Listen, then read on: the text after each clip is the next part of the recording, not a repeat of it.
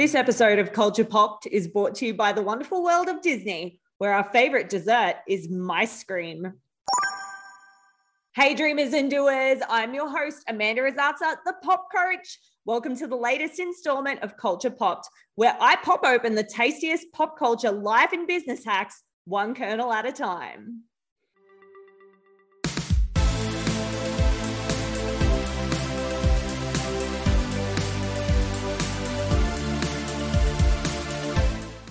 Walt Disney, the father of some of the greatest pop culture icons of all time Mickey Mouse, Disneyland, Epcot, and of course, the Walt Disney Company. Entrepreneur, businessman, magician, visionary. Today, I'm going to take you through the three magical things I learned when I hired Walt Disney as my business coach. I know what you're thinking. Sadly, Uncle Walt isn't around any longer to be my guru in person. The good news is, though, you can enlist anyone to be your business coach.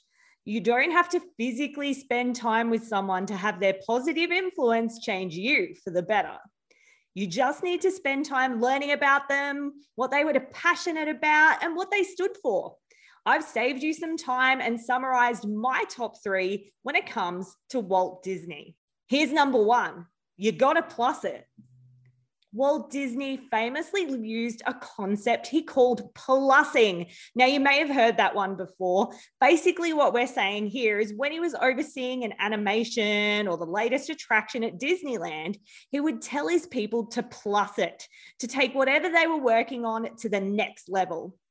He was always challenging the people around him to see what was possible and then go another step further, plussing it. My favorite example of plussing at Disneyland relates to the classic attraction Walt Disney's Enchanted Tiki Room. In a nutshell, it's an animatronic show featuring singing flowers and birds.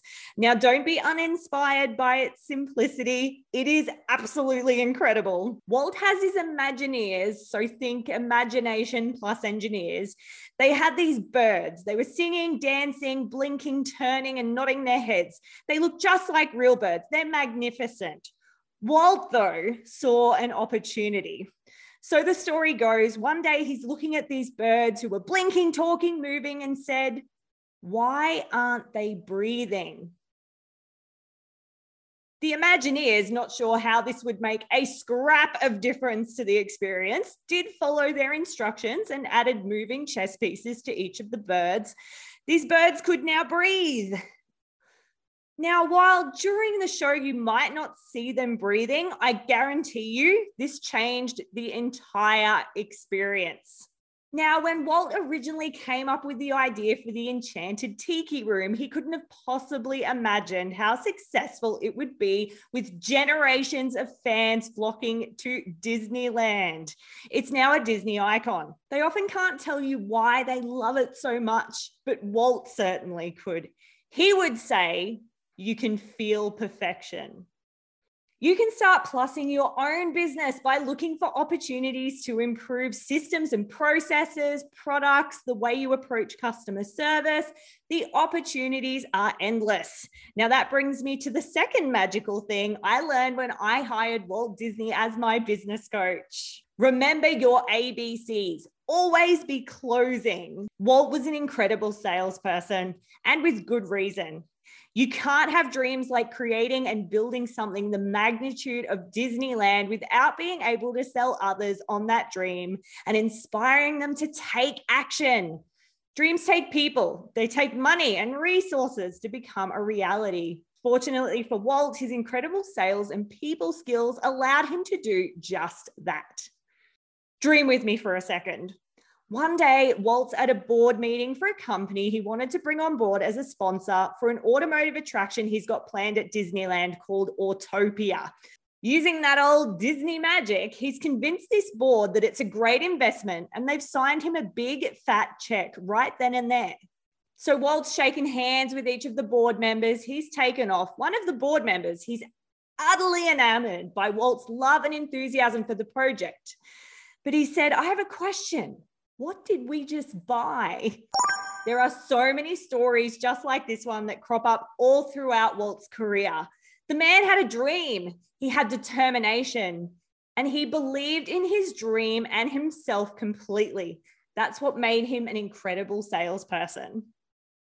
Disney biographer Bob Thomas put it best Walt succeeded because he was persistent and determined. He didn't let rejection and criticism stop him.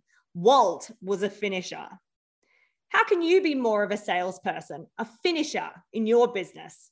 What opportunities could you be taking advantage of by harnessing your passion and determination? Let's not forget about our sponsor, the wonderful world of Disney. Whenever Mickey steps out on stage to perform, he and his friends bring the mouse down. That can only mean it's time for the third and final magical thing I learned when I hired Walt Disney as my business coach. Now, here's a concept for you it's not my fault, but it is my problem. Confession time. This isn't exactly directly from Walt himself, but it was certainly a sentiment of his. It's something that's taught to cast members by Disney in the theme parks. Our friendly neighborhood cast members are faced every single day with issues that are presented to them by park guests. The goal of the concept is to help them realize that although they haven't caused whatever problem or complaint the guest is presenting to them with, it's now on them to help the guest to resolve the issue to the very best of their ability. The guest's problem becomes the cast member's problem. We're talking extreme ownership cast member style. Imagine this you're fulfilling your childhood dream. You're a cast member at Disneyland a smiling family comes running toward you with a very simple request. What time is the three o'clock parade? Now you pause.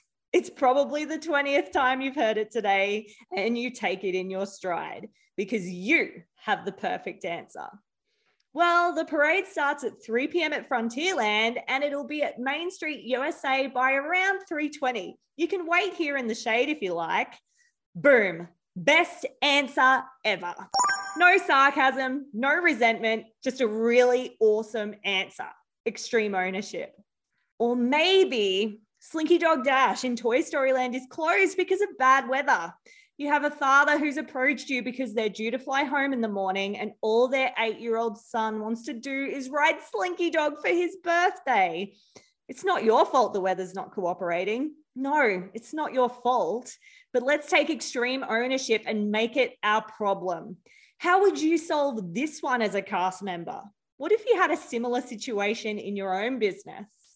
As Jack Sparrow said in Pirates of the Caribbean, the problem is not the problem. The problem is your attitude about the problem. So there's my top three magical things I learned when Walt Disney became my business coach. Walt will always hold a special place in my heart, and I will always look to him for business and life advice alike.